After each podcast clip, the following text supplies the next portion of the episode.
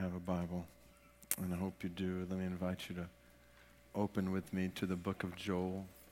Feel free to use the table of contents there in your Bible if you need to. Find the little book of Joel, three chapters long, right after Hosea. Throughout history, there have been times among God's people when there has been an acute, keen, humble, even emotional sensitivity to sin. You look at Ezra. At one point, he is so overwhelmed by his sin and the sin of God's people that he falls on his face and is weeping. He's unable to even lift his head before God. You look in the book of Nehemiah and you see a time when God's people were simply listening to the word being read. And that's all it took. They heard his word, they were convicted of sin, and all of the people fell down on their faces, weeping over their sin. And then you look in church history, and I've read about times when, in the context of a worship gathering, conviction of sin would just simultaneously sweep across an entire congregation, and people would fall on their faces and their knees, weeping, grieving over sin. Times of where God would revive his people in a fresh way that was a clear demonstration of the power of his Spirit. So we see those times. And then we see times in history where God's people have been desensitized to sin. In some senses, dull to sin participating in religious activity, but never stopping, pausing to grasp the depth of sin and to mourn over it. Where sin is treated casually and worship is treated routinely. And as I look at the state of the contemporary church, and I don't, I don't want to just keep it that general.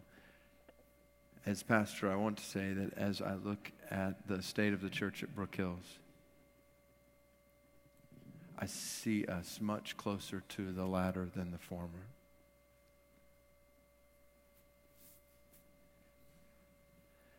A dangerous religious dullness to sin, desensitivity even. We, we can sit for hours in front of the TV or movie listening to God's name in vain, and it doesn't even register with us. We, we can gossip and call it just normal in the church. We, we can let our minds wander on the internet and in our imagination in lust and impurity and think, well, that's just the way men are in our day. Our marriages and our divorce rate in the church matches that of the culture.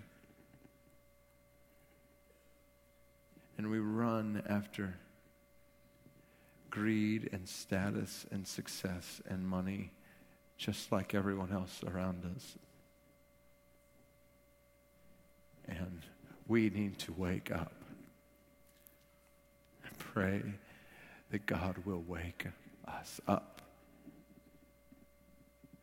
to weep over sin,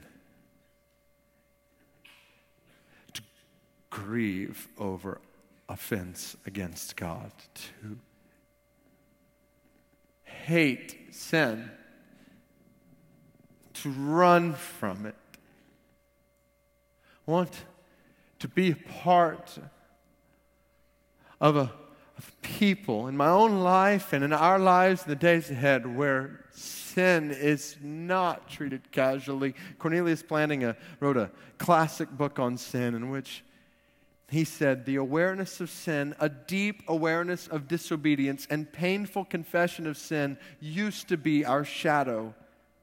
Christians hated sin, they feared it, they fled from it, they grieved over it.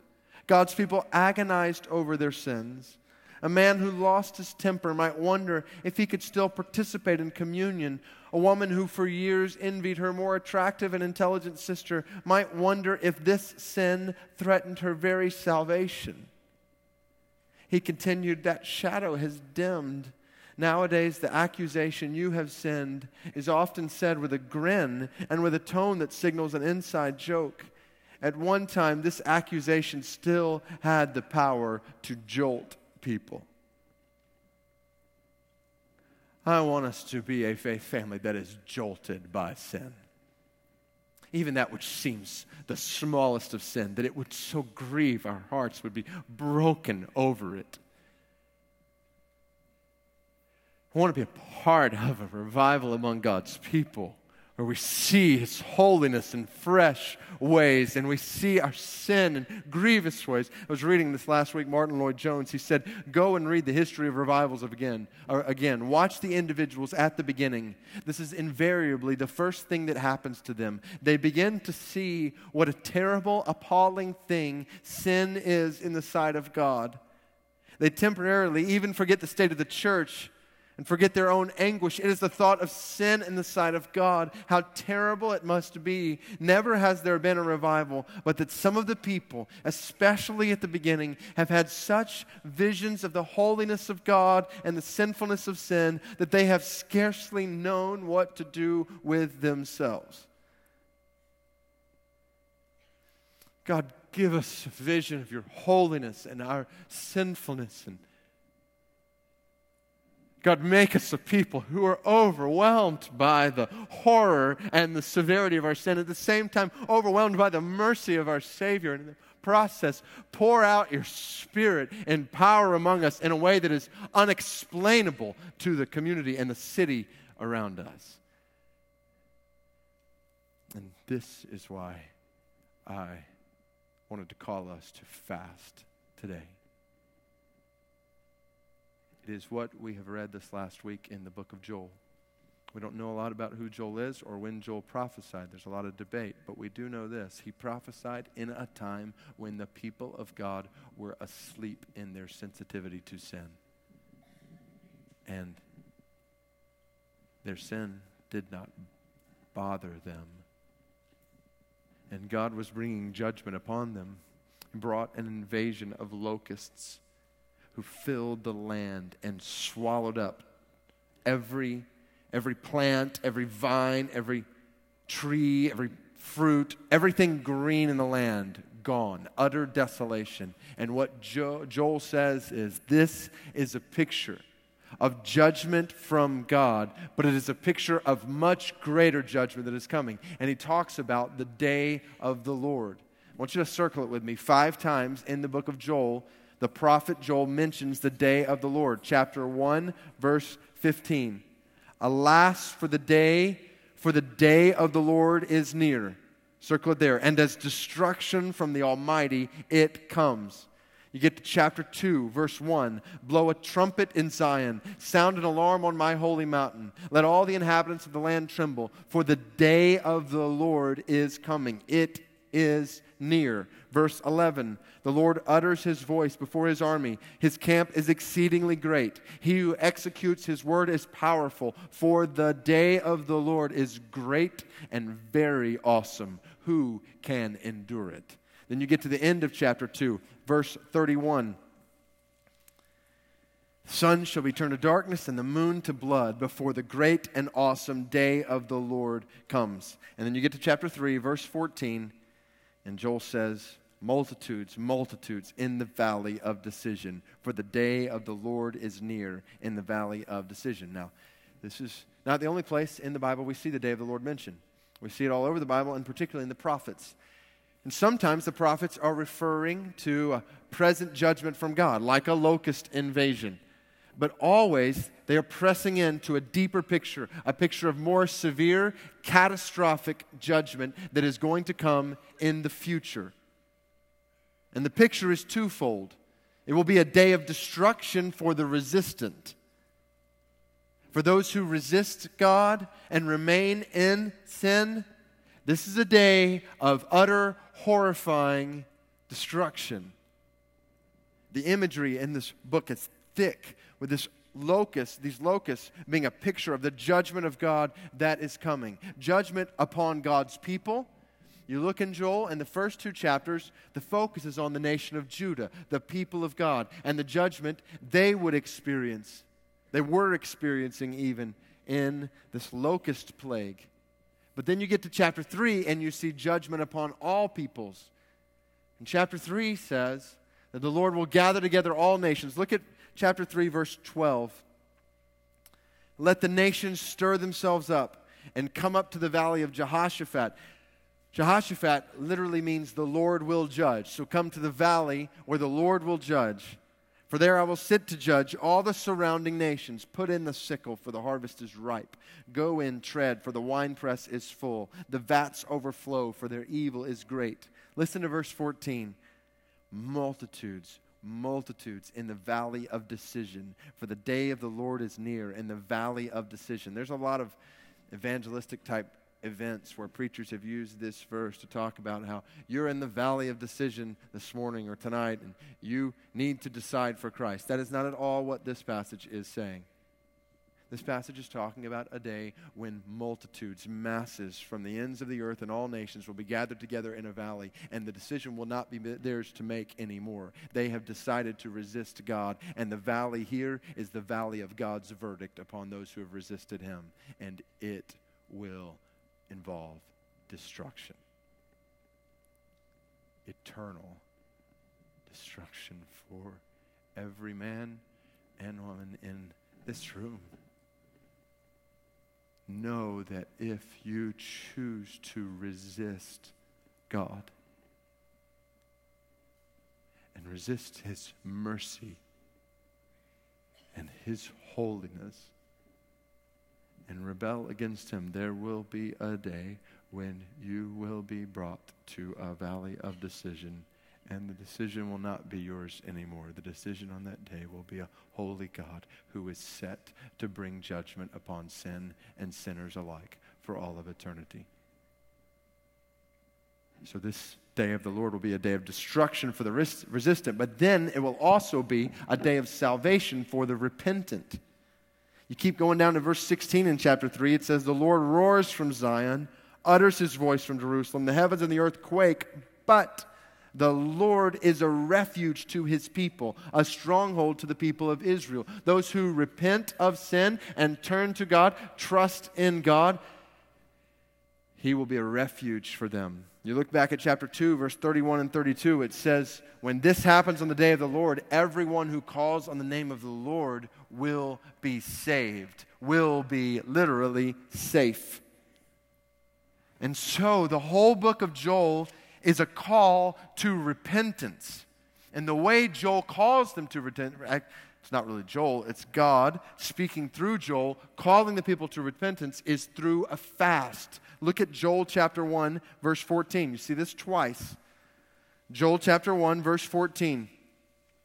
Consecrate a fast. This is God speaking through Joel. Consecrate a fast. Call a solemn assembly. Gather the elders and all the inhabitants of the land to the house of the Lord your God and cry out to the Lord.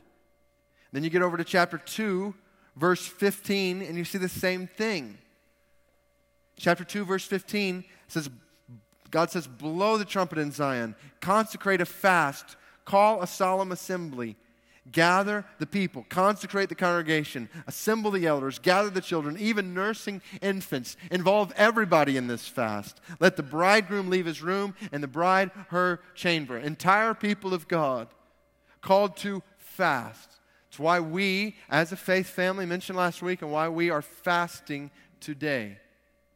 In case you didn't get the memo from last week and you had breakfast, well, we all don't like you. But now you know, and you got lunch and dinner, and maybe breakfast tomorrow to make up for it. No, here's the deal day of fasting. This is where we need to realize that there are obviously significant differences between us as the people of God in this room and the people of God in the book of Joel. Number one, there is not a locust invasion outside. Praise be to God. It's hot and it's humid, but it's green, not desolation. Second, difference is this is the old covenant people of God, and God relates to us in Christ through a new covenant. So there's some differences that are here that are important, but principles, practices, truths are very applicable. Particularly when it comes to fasting, because all throughout Scripture, Old Testament and New Testament, fasting is an, an external expression among the people of God of an internal reality. Fasting is abstaining from physical food for a spiritual purpose. Now, we have to be careful with fasting or any other spiritual discipline prayer, prayer, Bible study, giving, not to disconnect the external expression from the internal reality. It's why when you get to verse 13, and we're going to talk about this in a second, but God says to his people, Rend your hearts and not your garments. The custom in this day was when you were overwhelmed with distress in a particularly serious or grievous situation, that you would literally tear, rip your garments as a sign of that inner distress. But what had happened was a religious people had taken the external expression, disconnected it from the internal reality. And they would do this, but there was really no change of heart that was going on. And so God is calling the people to fast, but not just to abstain from food. There's something deeper here. This is a heart issue. It's about what's going on in our heart. Now, that doesn't mean we just say, okay, well, if it's a heart issue, then I'm grabbing a burger on the way home for lunch. That's not the conclusion we make. These outward expressions are good things. Praying, studying the Bible, giving, fasting are really good things as long as they are connected to our hearts. And so the picture is in fasting, in particular the kind of fast we see in the book of Joel and we're talking about today and walking through as a faith family today, of fasting for, to repent of sin and return to the Lord. What we are saying is more than we need a meal, we need God's mercy in our sin. That we as a people would come aside today and say, in our sin. We are grieved over it and we weep over our sin. And more than we need a meal, we need the mercy of God. We want God more than our stomachs long for the pleasure of food, our souls long for the presence of God. More than we are hungry for food today, we're saying we're hungry for God. More than our stomachs crave food, our souls crave God. We want to see God in His power and His presence among us as His people in new and fresh ways. And in coming aside from food today, instead of eating, we're falling on our faces and saying, God, we need your mercy and our sin. We want to experience your presence and your power. That's, that's the fast calling us to today. And what Joel says and what we're saying today is we need to repent. We repent this is what the, the crux of this book is chapter 2, verses 12 through 14. Chapter 2, verse 12. Yet even now declares the Lord, return to me with all your heart. Hear these words from God as if they are words from God directly to us as a community of faith today. Return to me with all your heart, with fasting, with weeping, and with mourning and rend your hearts, not your garments. Return to the Lord your God, for he is gracious and merciful, slow to anger, and abounding in steadfast love, and he relents over disaster. Who knows whether he will not turn and relent and leave a blessing behind him, a grain offering and a drink offering for the Lord your God?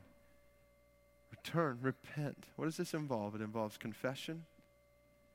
Repentance involves acknowledgement of sin and agreement with God about sin. To acknowledge specifically This is where I and we have not loved and worshiped and trusted and obeyed you, God. To come aside and to, to agree with God about our sin, to see our sin, not as the culture or the church or how we compare to others, to see our sin as God sees our sin.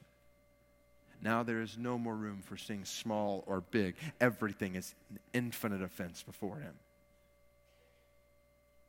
And then to move into contrition, brokenness before God over sin, a sorrow for sin, a weeping over sin. Just listen to the words that are used throughout this book weep, wail, lament, lament, wail. Even here, what we just read fasting with weeping, with mourning. Oh, how long has it been since we as a people have we ever, since individuals and families together, wept over the depths of our sin, been so struck. This rend your hearts picture in verse 13 is literally an internal anguish that causes us to weep over sin. John Stott said, The truth is that there are such things as Christian tears, and too few of us ever weep them. To be broken over sin, leading to conversion, turning to God from sin. Return, return, mentioned once in verse 12, once in verse 13. Literally, it's a change of direction, a transformation of life. Repentance involves all of these things. And as we, re, re, as we repent, God relents. Return to the Lord your God, for he is gracious and merciful, slow to anger, abounding in steadfast love, and he relents over disaster. The whole picture we see all throughout the book of Job, the reason God sent Joel to them is because he desires to redeem the repentant. He doesn't leave us in our sin. He desires to redeem us, and so He calls us. He has brought us to this place today in this community of faith in our sin to be brought back. He has not left us alone to wander in it. He has brought us to this place providentially to hear him say, Repent. What does it mean for God to relent? It means He rescues us from our sin. We don't have time to look at all of this in depth, but chapter 2, verse 18 through 20, what you'll see is God saying, I'm going to remove these foreign armies from you that are invading. And the picture is those foreign armies are invading because they are evidence of God's judgment. God has sent them as evidence of his judgment. And so when he rescues them, who is God rescuing them from? Ultimately, God is rescuing them from himself, from the judgment he is pouring out in sin. We need to be rescued from the payment of our sin. And God says, I rescue you. Second, God restores us. You keep reading chapter 2, verse 21 through 26. You will see this picture of a land that was once desolate now becomes fruitful, and everything that was brown becomes green.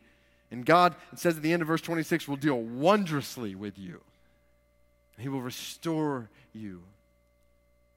He will heal your hurts and bring salve to your sin sick souls. And then ultimately, great picture is found in verse 27. God rescues us, He restores us, and God resides with us. Verse 27, climax, you shall know that I am in the midst of Israel, that I am the Lord your God, there is none else, and my people shall never be again put to shame. I will be in your midst. You know why this is so important? This is the essence of salvation reconciled to the presence of God. Remember back to the very beginning of this year, Genesis 3, sin enters the world. What was the immediate and disastrous effect of sin? separation from the presence of God, cast out of the presence of God. What man once enjoyed in unhindered beauty and communion with God was ripped apart by sin. And everything we've read since then is all the effect of men and women being separated from the presence of God. It's what we read all throughout the rest of the Bible until finally, at the end of this year, we will get to a picture of God once again with his people in a new heaven and a new earth and sin gone, man and God together. Redemption is about being reconciled to the presence of God. Salvation is about being brought to the presence of God. Now, that is not the way salvation is sold in our day among the church. Salvation is sold as come to God to get stuff. Come to God to get forgiveness. Come to God to get heaven. Come to God to get your best life. Come to God to get prosperity and success. Come to God to get safety and abundance and health and wealth. Come to God and get all these things. No. We do not come to God to get stuff. We come to God to get God. He is the one we need, and He is the one we want. And you can't have your best life without God. You can't have anything good without God. Everything flows from God. He is the fountain from which life and everything flows. And so we want Him. In fasting, we're saying, We want you, God. Apart from you, we can do nothing we put aside even the basic daily necessity of food and say, more than our souls are, our bodies are sustained by food, our souls are sustained by you. And what separates us from experiencing the satisfaction of the presence of God? Sin. So repent. Get rid of sin, repent of sin, not because you got caught and not because it hurts you this way and this way and this way in this life. Repent and grieve and weep over sin because it keeps you from God. And from the beauty and the joy and the delight and the wonder and the satisfaction that are found in God. That's what leads to godly sorrow and weeping over sin. Not when we think, well, this is going to happen or this is the effect of it. No, it separates us from God. God says, when you repent, I will be with you. And the way this plays out, we don't have time to dive into it all as we look toward the New Testament, but Joel is pointing us to some realities. Joel is, Joel is pointing us to the reality that how will God reside with us? Well, he will come to us in his Son. You write, write these down Romans chapter 10, verse 12 and 13. Paul, Romans 10, 12 and 13, quotes from Joel chapter 2, verse 32. Everyone who calls on the name of the Lord will be saved. But what's interesting is in Romans 10, he has just finished saying that Christ is Lord. And everyone who calls the name of the Lord, Lord, is Christ. And so the picture is God has come to us in Christ, God in the flesh. He has gone to a cross, Christ on the cross. He has died to cover over our sins with his blood, risen from the grave in victory over sin, so that all who trust in him can, yes, be forgiven of sin, but ultimately be reconciled to God. So Christ is the only means by which we can be reconciled to God because he came. Everyone who calls on the name of the Lord, on the name of Christ, will be saved, will be safe in the presence of God. But that's not all, as if that were not good enough. Second, he will live in us through his Spirit. Acts chapter 2, verse 17 through 21. Pentecost. Jesus has ascended into heaven. He sends down his spirit upon his people. His people start speaking in all kinds of different language with tongues of fire. Everybody around him is like, Are these guys drunk? And Peter says, They're not drunk. It's only nine in the morning. Hopefully, the disciples would not have been toasted at nine in the evening either, but regardless, they're not drunk. There's something going on here. And Peter says, You want to know what's going on? And he quotes from Joel chapter 2, verse 28 and 29 It shall come to pass afterward that I will pour out my spirit on all flesh, and your sons and daughters will prophesy. Old men shall dream dreams, young men see visions. Even on the male and female servants in those days, I will pour out my spirit. Talk about God residing among his people. Every man or woman in this room room who has trusted in Christ for your salvation, the very presence of God lives in you.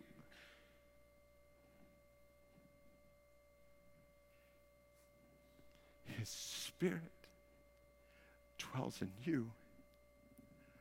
So Paul says, 1 Corinthians 6, flee, run from sin. Your body is a temple of the Holy Spirit. How can you be comfortable with sin when the Spirit of God is in you? Oh, run from it. You have the Spirit of the living God dwelling in you. Weep over anything that would rob you from the joy that is found in the Spirit of God dwelling in you. And ultimately, in the end, he will forever protect us in his stronghold. You look at the end of Joel and what Joel 3:16 says, there is coming a day when the Lord will roar from heaven and he will bring an end to all sin and he will bring his judgment upon all sinners, but the Lord will be a refuge to his people and a stronghold to the people of Israel, to all who have taken their refuge in Christ with the Spirit in you, you can be confident of this. You will, do, you will never be shaken from the stronghold of your God. And for all of eternity, He will keep you. And there's coming a day when you will be free from sin and experience his presence in all of his fullness. So weep and mourn and wail and grieve over and confess and repent of sin in anticipation of that day. So that is what I want to invite us to do. I want to invite us to do this individually and corporately across this room. And so I want to invite you to take out that blank sheet you received when you came in. It's got lines on it. And I want us to start individually. Over the next few moments. And this is not, this is, this is the whole point of what we've just looked at. This is not just a tack on at the end. This is where it's all headed to. Over the next few moments, I want to invite you on this piece of paper before God to repent, to write out a prayer of confession and contrition and conversion, repentance, to acknowledge specific areas of sin in your life.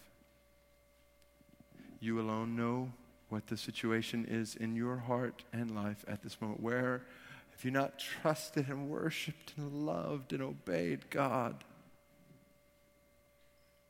Search your hearts, rend your hearts, and to write that out. And as you do, to grieve over that to express your desire to turn from that. And I, want to invite you to do that. If you are here and you have never repented of sin before, then let be, this be the first moment and the most important moment when you, for the first time in your life, see and agree with God about the sin in your heart and see that He has loved you enough to send His Son to die to cover over your sins so that you could be rescued from it and you could be restored to Him and reconciled to Him. And so, as you write this out, trust for the first time in your heart Christ to cover over your sin and bring you into a relationship with God. This is what salvation is about. And the people of God who know the salvation, to see your sin, all the more to see it with the horror for which it is, and to confess and to grieve over it.